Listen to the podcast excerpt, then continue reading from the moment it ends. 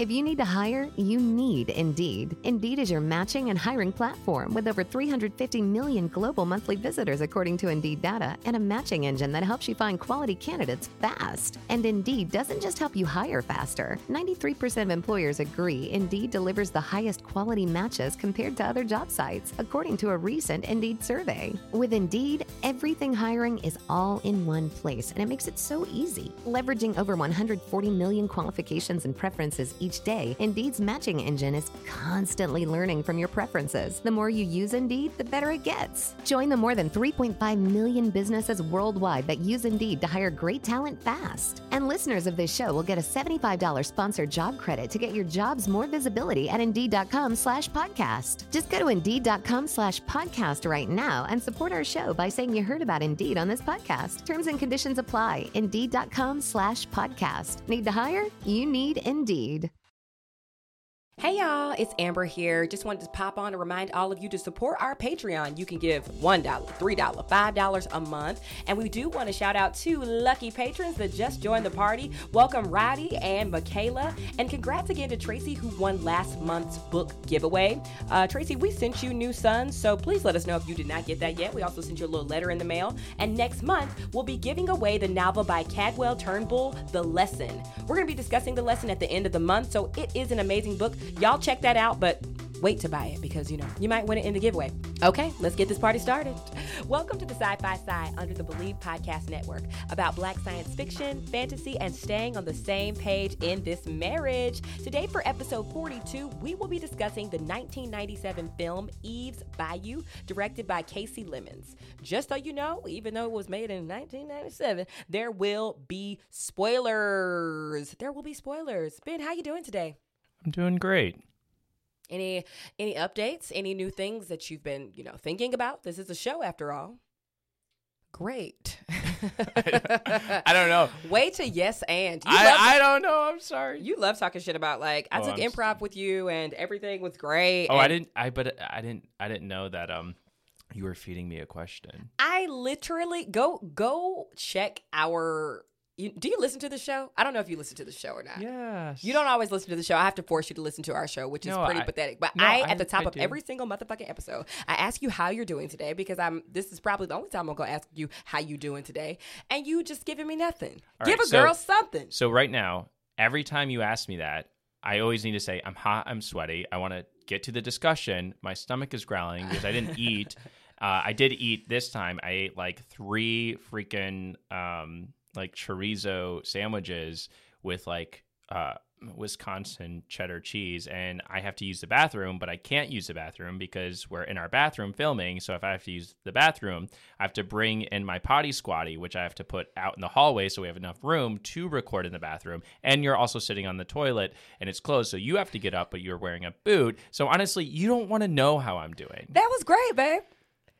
The listeners want to know how you're doing. They want to know how You know- miserable you are making a podcast with me, your No. doting wife. No, no, no, no, no, no, no, no. You are doting all that. I'm actually very excited tonight because we are going to a black woman queer uh, owned uh, a cocktail lounge called Nobody's Darling, uh, taken from the Alice Walker um, poem uh, referring to Nobody's Darling. And uh, connection, didn't you have an uncle who dated Alice Walker? Oh my gosh, yes, my uncle. So Alice Walker is from Eatonton, Georgia, which is where my whole my mom's whole side of the family is from, and uh, my uncle George dated her for a while in high school, Wow. and he even gave her like a little promise ring, like this little metal promise ring, and that ring was worn by Celie in the movie The Color Purple. Shut the fuck up. Yep. Wow. Well, that's what he likes to tell us. Maybe, maybe he didn't ever buy it, but yeah, they it, which is dope. Well, see, you see what rich conversation just came after that little rant. I love it. I really don't want people to hear me farting on the That- podcast. You're, I have they're to let out probably going so to. bad. I have to edit, y'all. I have to edit so much because of Ben's gas and um, just bodily sounds. But let's go ahead and stroke our egos, shall we? Getting into these Apple Podcast ratings, just so you know, if you're like, girl, I cannot afford that Patreon right now, but I got your back, I will write an Apple Podcast rating. We'll take that instead. That is another way to support the show. So this week we got four. So they're, they're all pretty short. So I just wanted to read them really quickly. This one's from Gwenny76. I promise you, Ben, I'm not going to add on words, okay? I'm going to try that. Gwenny writes, Wow, okay. I love you both on TikTok, but this podcast is the book club that I've been waiting for. You are both insightful and provide your own point of view eloquently. I found myself talking like we're in the same room having a conversation with a glass of wine, but alas, I am at work with no wine. Just a weirdo talking to the phone. End end review. Okay, so I, you know, I, I did my voices there, but thank you, Gwenny. You can drink wine and talk to your phone to us in space anytime you want. Um, please just record that and tag us on the Side by Side Podcast Instagram so we will repost you. Because we will. All right. Next review is from Melanin Monroe. Yes. I love y'all. I love y'all's TikToks. Imagine my surprise when I discover y'all have a weekly podcast. Y'all are the best. Thank you so much, Melanin Monroe. Love your name as well. JoJo Late for Class writes If you love books and movies, you'll love Amber and Ben. The conversation and witty banter make you feel like you're sitting right there with them. Keep it up. And then we got one more from Shiloh O. Awesome podcast. Found Amber and Ben on TikTok. Happy I took the time to listen to their podcast. Fantastic banter and great reviews. Keep up the good work. And now I will be looking forward to the new episodes. Love you guys. Thank you so much um, to all of those listeners out there and the in the listenerverse. Um, you know, Ben, you know, wearing your underwear and filming those TikToks is finally paying off. Those are shorts. They're not underwear. They're Amber. undies. Okay, Ben, whatever. you e- the whole internet is going off about your bulge these days. I just let it happen. I love good, it. Good thing I don't have Instagram or uh, I don't really use TikTok unless you tell me to look at this TikTok video and make sure that it's not been taken down, or like look at this TikTok video, and make sure that it, like you use my account to check. Anyway, it's, it's I stay in. TikTok jail. Ben was in a bar the other day and you said somebody was like trying to get your number to connect later or something. Ben doesn't understand that we're at the stage where people just ask for your social media handles instead Oh, of yeah. numbers, right? Go, Yeah, you, we- you tell it. No, yeah, we were at um, we were both there. We were at a um, a what do they call engagement party? Yeah, that's what they call them. Engagement party. Our friends uh, got engaged, and so we went to a party, and we were at a Live One, which is a great bar in Chicago. And I was like talking to somebody, and we're like, "Oh, this is great!" You know, they they're they were a musician, and I play violin and guitar. And so we were talking about music, and they're like, "Oh, what's your Instagram handle?" And I was like, "Oh, this is the next logical step in a conversation in which you want to connect with this person." Yeah, because the number can feel too intimate. So what did you say? Uh, I live vicariously through my wife's Instagram. Here's her I- handle, Yeah, I said uh, you can use my wife's Instagram. which makes me sound so controlling. You Yeah, should- do you want to get an Instagram? Will you let me? Benjamin, don't do that. I have to get permission. Fuck you. No, the fuck you don't. TikTok already thinks I'm a bully because I'm your black wife. Oh my god, and I'm yelling at a white person. It has to be bullying. Yeah. You can get an Instagram if you want to. No, I'm good. I fucking You had one when we first started dating, but you had like six followers. yeah, and they were all my family. so you were you, you just thought you were too pathetic for Instagram. No, I, I literally give zero fucks for that kind of social interaction. Listen, I'm part of the things I want to be part of. I'm part of my science fiction classic book club. I'm found my way to a Battlestar Galactica game club, and Dear God. uh, which is fantastic. And then I'm doing the stuff with you. Like you're, we have a club here. We have a Black Science. Fiction and Fantasy um, Media Club, essentially, because we're not really beholden to any kind of media. We're doing everything. Uh, you know, everything from movies uh, and TV shows, books, graphic novels. We do it all. So yeah, this is sort of like a club. I don't want any more social activity. Cute. But I do have some sad news. I told you this on Instagram. Um and in person. I posted on Instagram rather. We do have some sad news in the black sci-fi world. Uh Lovecraft Country season 2 did not get reviewed renewed for a second season on HBO. It, it'll be fine. Did you predict that happening? No, not at all. I thought, I mean, because it was almost like a cultural phenomenon. Like someone else is going to pick it up. Some other, you know, you know, Starz, Amazon, somebody else will pick it up. It's making good money. It's also money. like the very, it's very, um, yeah, it's it's got things to say. Yeah, the other Uh, day I was trying to show you like what Misha Green's season two pitch was. You're like, I don't want to know. I don't want to know because somebody else is going to pick this up. I Oh, just yeah. know it. Yeah, absolutely. I, I have I have no interest in knowing because they changed some pretty uh, big changes from the book. But But speaking of, you know, look look at these segues working. Speaking of a, a older Jurnee Smollett, we we have now tapped into a young, charming Jurnee Smollett with the movie Eve's Bayou. So Ben, why don't you talk a little bit about why we decided to watch this movie? So I had never heard of Eve's Bayou until we watched uh, the documentary called Horror Noir, which deals with black horror. And uh, you grew up watching it, right? Uh huh. I had seen it a couple times as a child, but I am only just now understanding what I was really watching. Interest, like you were allowed to watch it as a kid. Yeah, it was one of those movies that would come on on a Sunday on like BET or something.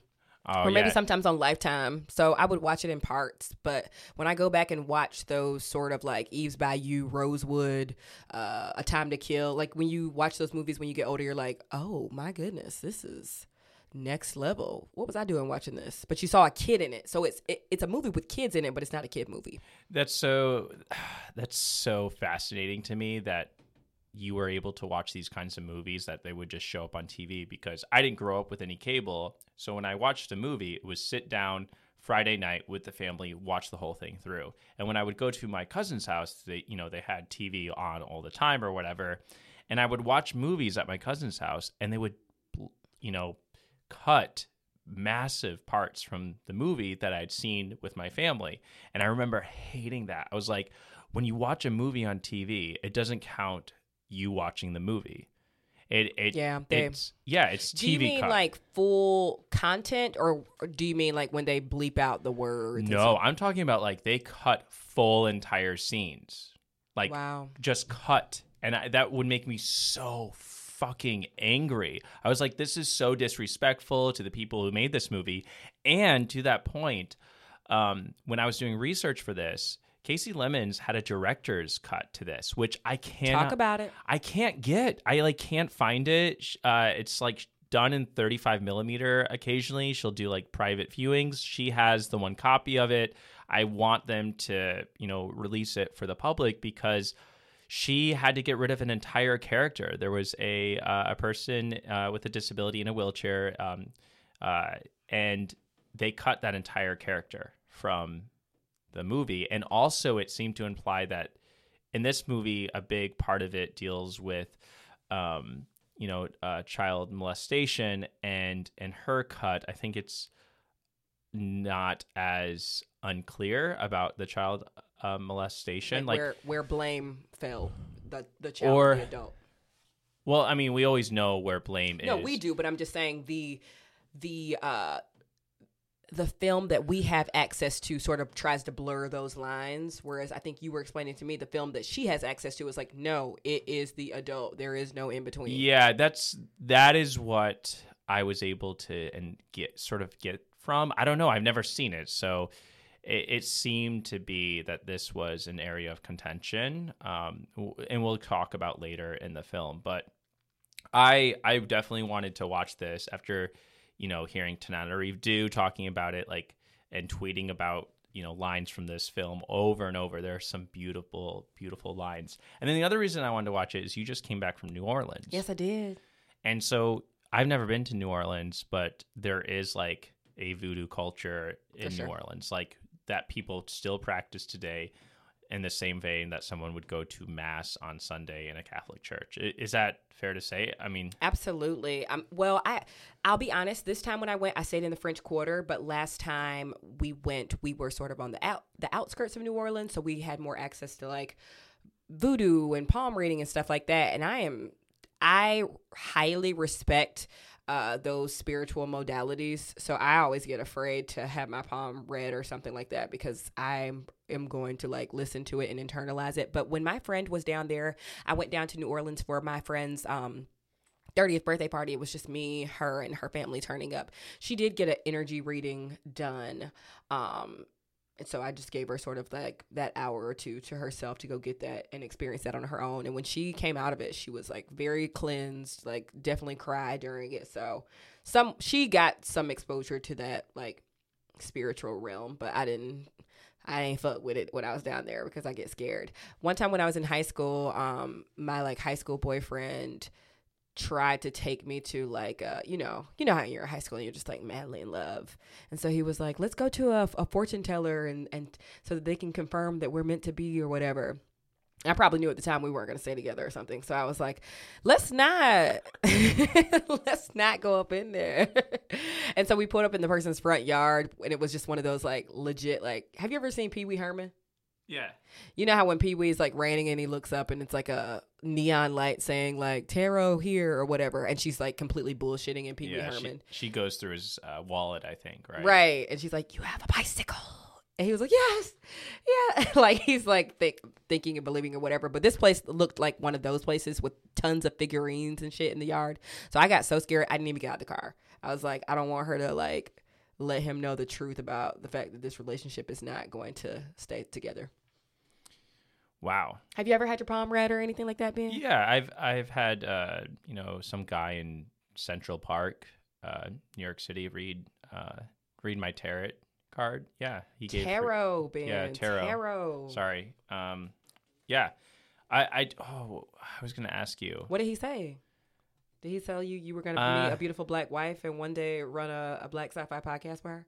Yes, he said all of that, Of and, course. and then I just you know I went searching for a black wife right Oh afterward. uh, no, never. Ah. I do want to. I do want to talk though. uh, That the first time I watched this, there are two things that really stuck out to me. One, it takes voodoo voodooism very seriously, and I'm a cynic in general, but I take voodoo voodooism as seriously as I would like you know Islam or Buddhism.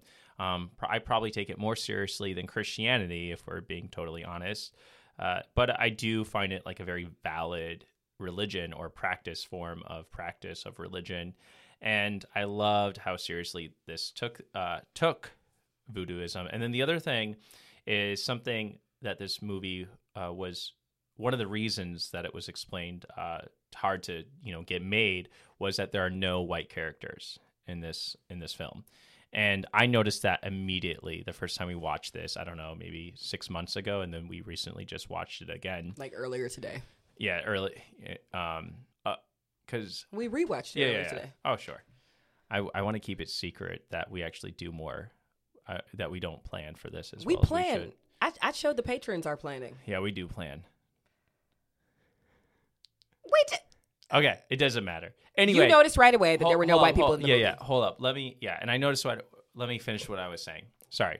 So, I, the question for you is that oftentimes Amber like will go into a space and Amber right away knows like, oh no, I'm the only black person here, and um, oftentimes you know, um, you, you sense that right, and uh, this movie and going to Amber's church are like the few times I experienced that right. Yeah. I Uh, mean, I mean, sorry. I, I keep thinking you're done with your statement. Then I'm my bad. Keep you know, yeah, yeah. So, like, yeah, talk on that. Uh, I, I don't walk into a situation like that saying, oh no, unless it's like a party or something. Like if it's like something meant for fun and entertainment, and I notice I'm the only black person there, that's a red flag. But if I'm going to like a coffee shop or something and noticing that, that there are no black people there, like that makes sense. It's kind of like, oh, there's traffic. Sorry, you don't. It's not a. It's a noticing. Right. Like, but I didn't say, ago, you "Oh, were no." like, oh, you did say, oh no. Oh yeah, I didn't mean. Oh, I sorry, I didn't mean. Oh no, I I mean, for me, for I think a lot of white people, they go into a situation and they they notice immediately. it, but it happens so often that it's like I don't know. You know what I mean? Like I said, it's like traffic. It's like yeah, there's traffic. Yeah, I think. But I- when there's not traffic, you're like, oh my god, ain't no traffic out here. It's like that black lady sketch show. Like this is a black lady courtroom. Like you're you're shocked when there is an all black space that's not like a party that was advertised for black people. Mm. Well, it's yeah. The thing that I keep on thinking about is how one white people notice immediately, or or white people are like shocked, right? Like you're not. Where I think Gotcha. they're shocked and they notice. Where I think black folk are like, oh, this is you know, Yeah. or or don't You're you know, you're pleasantly surprised when it's not that situation. But it was it's just like that guy that I'm not even going to at him because I don't want him to have any followers. But like this one asshole guy got on Twitter one day was like, uh, so all of a sudden on on air quote real TV, white people aren't interested in hotels, planes, cars, shopping. So he was make he was attempting to make a commentary about like commercials are so diverse to the point that white people have been erased. But everybody was like, bro, sh- shut the fuck up. Like, well, and I'm going to speak for the white people. Oh, Is ahead, we're not interested in planes and cars and buying houses. it's like, no, Greg, bitch. Y'all just ain't the only ones interested in that shit. Like, shut up. uh, I was gonna say, um, on on this point. Oh yeah, yeah. But that's I also I want to be careful because you were like a college counselor at in an all black neighborhood, and you would talk about some of your black students for the first time, like being a, like around white people. Oh yeah, that's a huge culture shock. If you grew up on the south side of Chicago and then, you know, one of my advisees the next summer got shipped off to like not shipped off, I shouldn't say that. Wanted to go, got a got a full ride to go to Boston College. And after her first semester there, she's like, I don't want to be here anymore. I feel out of place. I feel I, didn't know I was poor. I've recently learned that. Like, you, you know, you just get to a place and you're like, wow, I am out of my element. I've never realized that there are this many white people in the world because when you live on Southside Chicago, there it's mostly black, and she had a lot of black teachers at the school. Like she's like, all of my schools have been black. Most of my teachers have been black. So to hell with this prestigious degree. I don't want to be here anymore. Oh, that's so. That's so. Um, I find that disappointing. Mhm. Uh, that, like, how does a school then educate black kids in an all-black neighborhood to enter into a white world, or should they not and just create the niche communities of like black dollars spending on spending on black dollars, uh, I, or um, You mean like HBCUs? I'm not. s- yeah, yeah, like Get more getting specific, getting people. Yeah, I would say HBCUs. Like, do is it?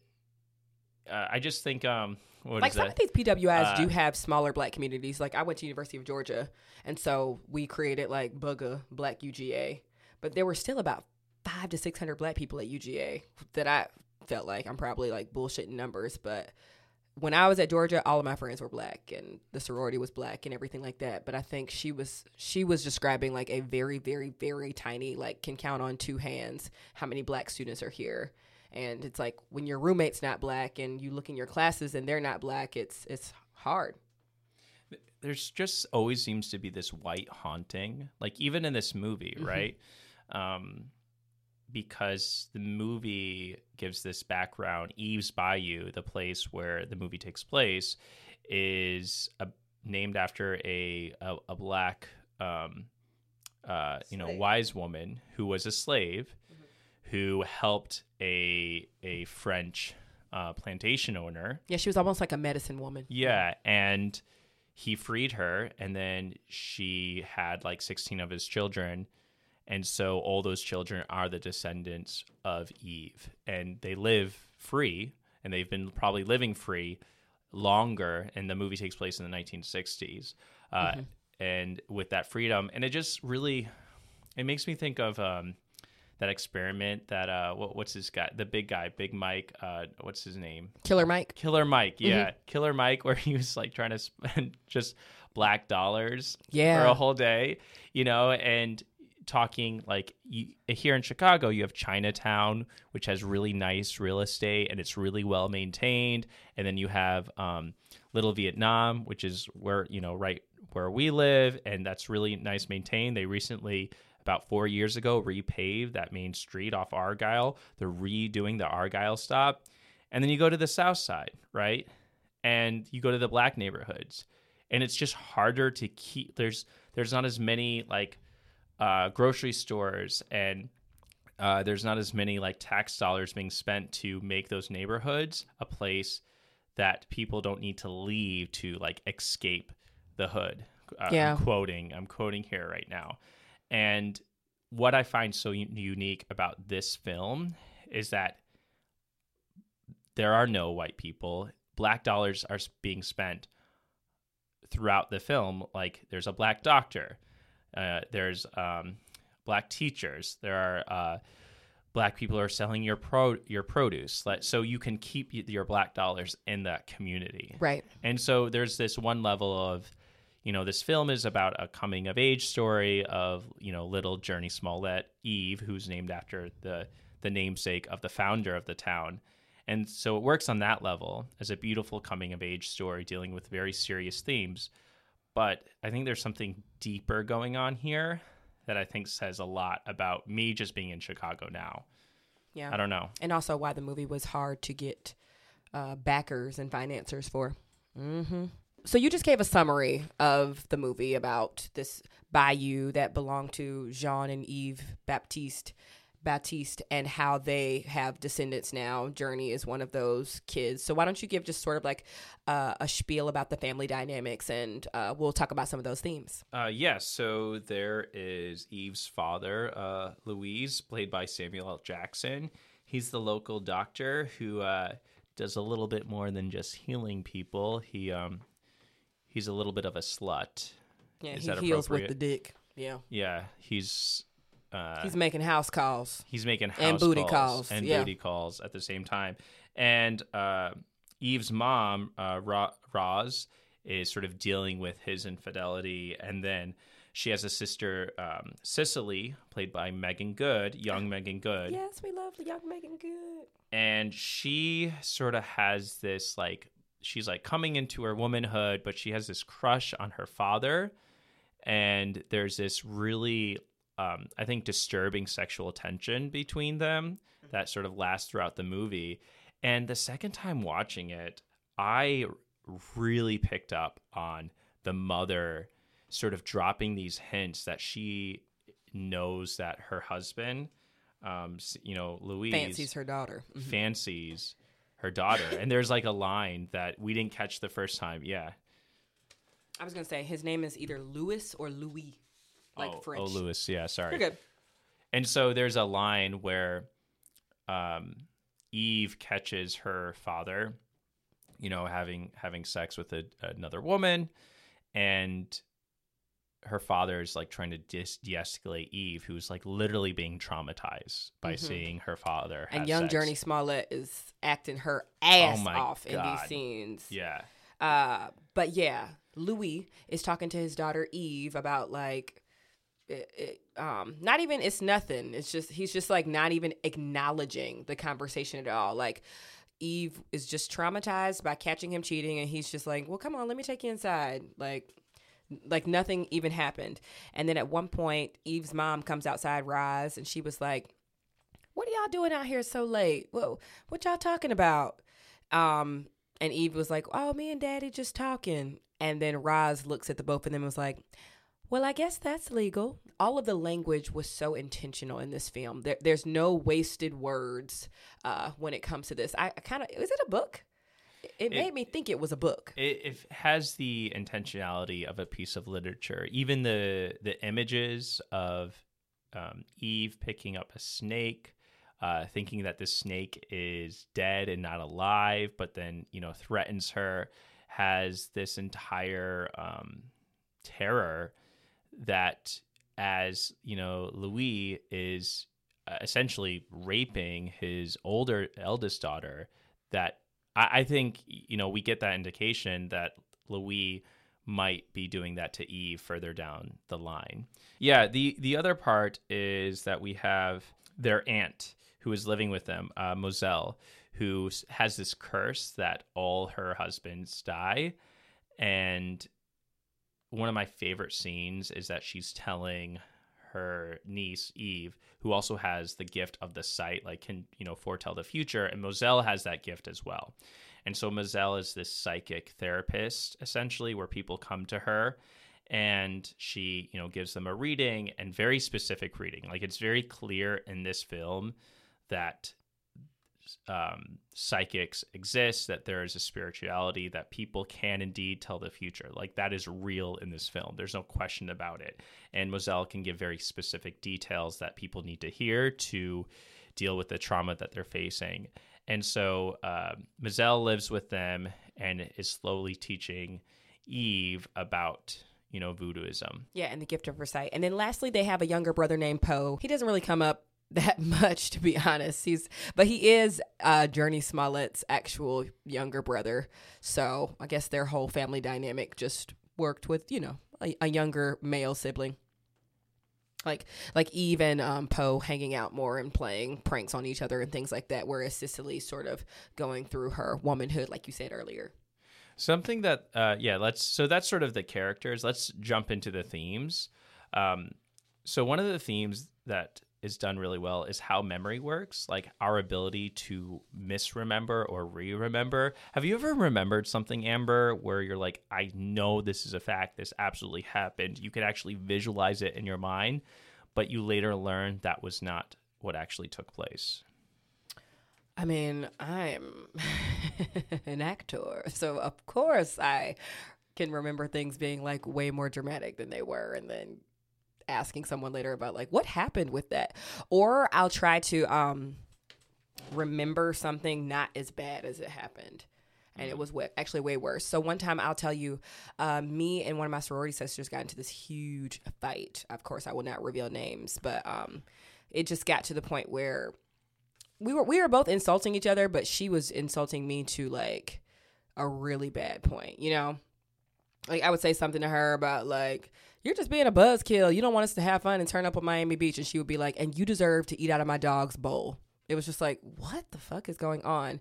And so after the fight, I sort of blacked it out and then later one of my other friends were like, she said some stuff to you that I will never forget. Like, like it, it definitely shifted the dynamics of the trip. And when I was in New Orleans, uh, talking to my one of my uh, sorority sisters that were there, she was like, "I still remember that fight that you and so and so had, and it was bad." And, and you can't remember specific details about it. No, I just because I was a little bit tipsy, so I just remember it being really mean and hurtful. But sometimes I know I can be really dramatic but this was definitely a time where all of my friends were like, "You're not being dramatic." Like she called you subhuman in this fight, like, and and she was not drunk, so that's weird. Like like the whole energy shifted, and then I remember like, you know, like on a trip, like this happened ten years ago. And one of my friends was like, Do you remember how bad that fight was? So, yeah, I think sometimes I try to remember things and they were way worse than they actually were. And I think you do the opposite of me. I think you remember things way worse than they actually happened. Like you know how every now and then you walk around the house and be like, "Oh my god," and I'll be like, "What did you did you see something in the house? Like what what happened?" And you'll be like, "I just just got caught up remembering how embarrassed I was about this thing that happened nine Yeah. years ago." I do. I And do then you'll tell that. me the story of it. I'm like, "Oh, that's not that bad." Oh yeah, I remember uh, my memory of things are significantly worse than they actually were. So your memory of things are significantly less worse than they actually were. That's so interesting. Yeah, I think eh, that and and that's, that's, like race related or something. I'm just curious. Or do you think know. it's like sex related? I mean, we're in America. Everything is race related. Like, Yeah. let's be real. I don't know. I don't know in what way. you know, this is super random and I might cut this later, but so my friend's dad had a heart attack one time, right? And so he came downstairs and he was like, I think I'm about to die. Like, and then they were like, what? And so one of the symptoms of a heart attack is having um, a sense of doom, like having a sudden sense of doom, right? And so there's this some little fun, stati- not fun, but like some statistic that talks about how more women have heart attacks than men because we're just assuming that the sense of doom is like, yeah, it's just a regular day. Like we won't say anything about it. Does that make sense? That is. Why am I laughing? Like what? Like I know it's, it's fucked just- up. It's Whereas more men will be like, something is going wrong. Like it's really, really bad. Something bad is Yeah. about to happen. Whereas women are just like, oh, it's Tuesday. I feel more heavy today, but but it's Tuesday. And then heart attack. Boom. Anyway, what were some of the other themes besides memory? Yeah, memory plays a big one. Uh, it starts off right with a quote about memory, and there's an entire scene in which, after Eve uh, sees her father having sex with a woman who is not her mother, um, her sister Meagan sort of walks her through a replaying of that memory, but the film shows Meagan Good's character, Cece, uh, Cece, or um, Cisely. Cisely, literally rewiring Eve's memory. And, And being like, and that's all it was. That's all you saw. yeah, and it's this film does such a great job of playing with memory and playing with our ability to block things out, um, especially dealing with tr- with trauma specifically. The other thing that uh, this movie sort of struck me, and probably not so much for you, is this idea of hospitality of like people coming in and out of your house, or there's a lot of that, or um, uh, I don't know. I, I was like listening to someone from from the south where they were like an introvert, but they were walking home uh, one day and they like walked past their aunt's house without saying hi. Yes, that that is Eh. so southern. And, And they'll be the aunt- like, you know, yo, you know, Marsha's baby girl came by here without saying anything. It's just like, ugh. Because I don't want to deal with y'all motherfuckers. That's why. But you can't say that at age nine, you know? yeah, who who are you talking to about this? And I, I, I know, but I just don't want to say their name. oh yeah, yeah. Um, I was Like, like, you can't walk in people's houses without speaking. Oh, like, yeah, there's this was- culture of like, go around and give everybody a kiss and go around and, you know, greet everybody. and yeah, it, it that is so so alien to me, like so bizarre to me. yeah. Like, Um, even when you go home with me to Georgia, you're like, why is everybody saying hi to me? Yeah, like like you like notice. what do you what do you fucking want from me? You're such a New Yorker. Yeah, it's like, it, and and so I, I've had to learn that. I also think it's it's both a Southern thing. I think it's also a very like African American Yes. like, um, or or and I like what Nnedi Okorafor says, like stolen African like cultural thing, right? Like Yeah. being in a sense like you are you're you come from descendants of stolen Africans and therefore you rely on building very tight knit communities that extend beyond the nuclear family Yeah. and for that there are certain like niceties that you you develop um Yeah, but it can be a gift and a curse. Like yeah if there is, you know, a predator in the family, like in the case of this, and honestly, like in the case of lots of families, being still forced to go over there and give them a hug and a kiss, knowing that is is a curse. It teaches you to mask when you've been violated by someone and you have to just carry on business as usual and you're forced to interact with that person, you know. so yeah it's so it's so different Yeah, um, heavy stuff.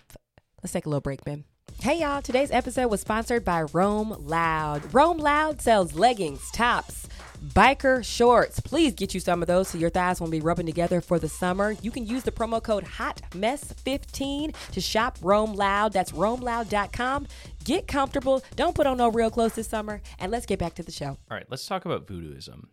One of my favorite parts about voodooism in this film is how it wasn't mutually exclusive with Christianity. For example, when um, Mozelle does the palm readings and the readings, uh, they reference God. Like they even, you know, like almost pray before they do these palm readings. And it's so there's no There's understanding no conflict. yeah, there's no between those conflict two. there, right? And it just made me think that so much of the Pentecostal movement is borrowing from voodooism, and so much of you know speaking in tongues and visions and miracles are borrowing from this like African religion that was brought over here by stolen Africans and then you know b- you know wrapped into American society. Um, and I I think of this story. Uh, we were hanging out with some of our friends, um, and you know, I'm a cynic, right? I, I don't. I'm very religious in the sense that I love like you know tarot cards. I love bone reading, like the cat bones. There's a scene where you like shake up the cat bones. I think that is fascinating, awesome. Um, almost to an extent that i it might be considered. Uh, uh, what's that term when you like objectify someone for their ethnicity? Fetishize? Yeah, I, You almost, fetishize it. almost to a point of fetishism, which I, Mm, I have to like, Unpack it, man. yeah, I, I need to be careful of it, but I I do Yeah, almost to even with like Pentecostalism, which is my upbringing, I fetishize it a little bit, like my fascinating by it, my fascination by it. Um, but I was, you know, we were hanging out with some friends, and I said something cynical about voodooism, and this friend of was like, "That you listen, I've been to New Orleans, I've walked into some like places for like readings, and I'm telling you, there is a spiritual presence there, and I know it's real." and I'm like, you know, okay, whatever type of thing. Um, but the, this this friend of ours said it with like such conviction that it, it almost scared me a little bit. I was like, Mm-hmm. you know, uh, I don't you never know. met somebody you're like, you are definitely a ghost, I have not had, or you're experience. definitely uh, s- s- like you have a spirit or presence with you that's not like anyone else. No, I have not. And and Eve uh, runs into someone. Um, what is her name? Elzora, who's played by the Diahann Carroll, the icon. which I you were you literally like lost your shit. Yeah, she's stunning. Yeah, she's big in the black community. R.I.P. Diahann Carroll. Uh, so, and uh, Eve runs into her and is sort of uh, plot wise, you know, asks uh, Elzora to kill her father when she discovers that her father has been, you know, sexually abusing her older sister, Cisely. And those scenes are like the true fantastical elements of this, Mhm. but they're not fantastical. Right. Ah, yeah, So I, that's a good point. it i mean for me they are right like what is that what is that realm of fantasy or like religion and where where's the line between them right like this Mm, good point. It brings up like, should we be critiquing this as a as a as a sci-fi fantasy work? Or, I mean, or i mean it's it's in horror noir they label it as horror Right. which is a nice way of getting around it because horror deals with both the fantastic and the realist and so this definitely falls in between that but you've met you've met someone i want to go back to you saying like i've met someone who was who gave you weird energy or weird vibes yeah, like or- the heebie-jeebies. Yeah, you know, you'll meet someone that you're like, I or I have met people that say that they can see spirits, for sure. Like I definitely have a family member that's like, I don't know. She's described it as being like haunted by this like antebellum slave girl, and she's talked about interactions with that person my whole life. You know, so it's it's hard to not believe that some of this is true. Like this woman, she said, like my cousin, the woman, says she has like full conversations with this girl. So I believe her. Like what, you know? i guess i'm always hesitant when i hear these com- like when i hear this i'm like okay like maybe you have a mental illness that has yet to be diagnosed But maybe you don't, Ben. Maybe they don't. I or I was reading so switching gears just a little bit, like one gear to the left. I was reading this book about grief, right? And how when people die, you should still talk to them and honor their presence, like they're still here as a form of grieving. So it's like how would you feel if you saw someone doing something like that and saying that they felt those energy waves speak back when they like you know breathed life into that like let's say you had a parent die that lived in the house with you or you, you did things with that parent together like it said that you should still like have those conversations like you would or write a letter to that person and just read it out loud in your home by yourself or something like I don't I wouldn't look at someone doing that in their home as a mental illness. Like I think it's not okay to say that, you know. Yeah, it's it's interesting, right? Because uh, I always go back to this story in college where I had two friends. One of my friends very much into astrological signs, and another friend like very Pentecostal Christian. Yeah, we don't know shit about the them signs. People ask me about those all the time. Yeah, I, I don't know, but they were having a conversation, and the Christian said something along the lines like, "Why do you even believe in astrology?" And the astrologist was like, "Why do you even believe in Christianity?" You know, it's like it's like if you believe that a ghost is talking to you, that's mental illness, right? But if you believe that God became a man and was died on a cross and then resurrected in 3 days, that's not mental illness. Right. Right? Like what are, what's the difference between Mm-hmm. the two? Yeah.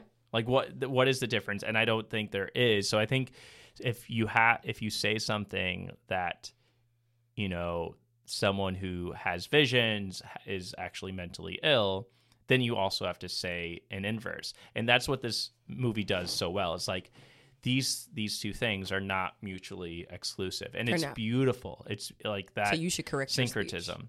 I You I would brought say, up the term mental illness. no, no, because that's I mean that's what I lean that's what I like lean into. I think it's it's very human. Like a mental illness assumes like a non-neurotypical brain, which I remember learning like some weird statistic, something along the lines like, you know, 52% of all people are non-neurotypical.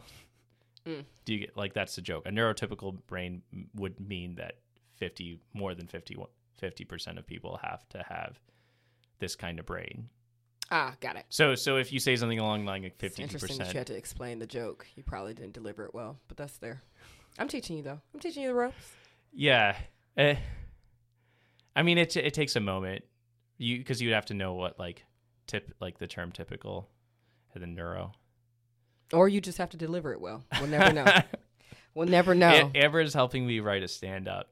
She, I, I yeah, yeah. Why don't you why don't you test some material right here, right now? Uh, on on not not you on this like movie. a, an astrologer and a Christian walk into a bar. That, that's gonna be the the top of the joke. And I just want to sit in the audience and be like, oh fuck. Just please don't say the word mental illness, and you might not get booed off of the stage. Um, well, yeah, no, well, to that point, I think the the thing is, one last thing. Well, uh, Kasi Lemmons specifically makes that connection for us, right? Like Yeah. Mozelle, who's not unfamiliar with seeing it inside of a mental hospital. That's a line that's brought up in the film, You're correct. You're right. right? You and so I. I I think there is something to be said there. Do you have anything else to say on voodooism? I will say that there was this really cool scene in the film. Jesus. Yes, scene in the film uh, where I mistakenly thought that the the budget was low, so they used an actor twice, but it was actually a really intentional move. So there, this one woman goes to Mozelle to get a you know spiritual guidance and growth, and Mozelle was like, "Here, take these lodestones and um, you know, pray for strength." And so then in a, in a later scene, Samuel L. Jackson's character, Louis, the doctor, goes to check on this person. They're like, oh my gosh. Samuel L. Jackson's character is like, oh my gosh, you've been taking your meds. You look great. You're killing it. And, and I was like, damn, they couldn't get another actor for this part. But that woman had actually been using the lodestones that she was given um, by her psychic counselor, Mozelle. And that's why she had gotten better. So I there there's something to it. There of course there we're in the age where there are so many scams. Like remember like Miss Cleo was a huge phenomenon in the fortune teller scam world. So I understand why you would be cynical um Or or like silver healing, like or like these COVID, essential COVID. oils and Like holy water. COVID. Yes, there there are so many reasons to be skeptical, um, but it's hard when there are people in communities that have been practic- practicing like African spirituality for a long time, and to blend those people in with just like you know your televangelists is kind of unfair. That's all I'll say. You want to get into the size? Yeah. I wish there was more voodooism, voodooism in here. That was a big part uh, because they. I feel like at one point, Amber, you said it's like everyone just wants to fuck Samuel L. Jackson. Right. it's like Eve's Bayou, a movie where everyone wants to fuck Samuel L. Jackson. Yeah, Great. I I could have done with less of that and Less of him uh, schmoozing around town. yeah, Yeah. and done more like the sisterhood between um, Mozelle and Roz. Yeah, Mozelle and Roz, their sisterhood, which you told me like, oh, that's that's literally what it's like with Yeah. a sister-in-law. Yeah, once you're an in-law in black families, you're you're one of the sisters or one of the whatever. I've never thought of that being like an uh, an ethnic type of difference. Yeah, because I feel like no shade, but I feel like an in-law when I go hang out with your family or or other people who have married your siblings. I I, feel like we all feel like in laws. Yeah, it's interesting. But that's your immediate family. But um, whereas like my like I have an auntie who like you cannot tell me that's not my mom's sister. I, I But she won- married into the family. That is true. That is true. I wonder if it's more of a regional thing in the sense like if if Mm-hmm. you live closer to your in-laws, you're going to be closer to your in-laws, right? Like a proximity thing. I, it might be a north south regional thing. Yeah. Anyway, I, I wish they had delved more with that because the main, the, basically the main plot is Samuel L. Jackson fucking around, and then he has he he fucks a woman he shouldn't, and then um, and also you know molesting his his daughter, and Eve essentially asking this um this quote witch they call you know uh, Mozelle calls her a witch to kill her father, and he ends up being shot and killed. That's the end of the movie. Uh, but yeah, I, I wish they explored more of the coming out story uh, or coming of age story of which she is. Um, Eve is learning how to use her gift, and that ending scene where she asks, um, you know, her sister to like sort of see what the memory was of their interaction, like whether uh, Cisely was indeed, you know, molested by her father, is I, I wish they, I wish her powers weren't used solely in this like mystery of like whether Cic- Cisely was raped or not, or or molested or not. Yeah, I totally agree. And at some point, we are going to read Tananarive's The Good House, which is great for voodoo and haints and African spirituality. And it's also set in the Bayou as well. I know we're. We have to go back and visit that at some point. With that being said, why don't you warp up the show? In conclusion, watch Eve's Bayou, uh, support uh, Jurnee Smollett, make sure that we get Lovecraft season two, support Misha Green, and that's it, y'all. Thanks, Ben. Thank you so much for listening to another episode of the Sci Fi Sci. Next week, for episode 43, we will be watching the movie Sleight, directed by J.D. Dillard. It's the 2016 American superhero drama film about a street magician in LA. So it's the summertime, so we're going to be watching a bunch of movies. So be sure to watch Sleight. Where can they watch Sleight, Ben? Oh, we got to hack it, download it legally. No, I think they're, they're I meant which network, Ben? Probably. Let me go look this up. Go, go tell me where. Hulu, give me some. And we're back. You can watch Sleight on Netflix, so be sure to pop on your Netflix, get your chill on, and we will see y'all next week for the show. Bye, y'all.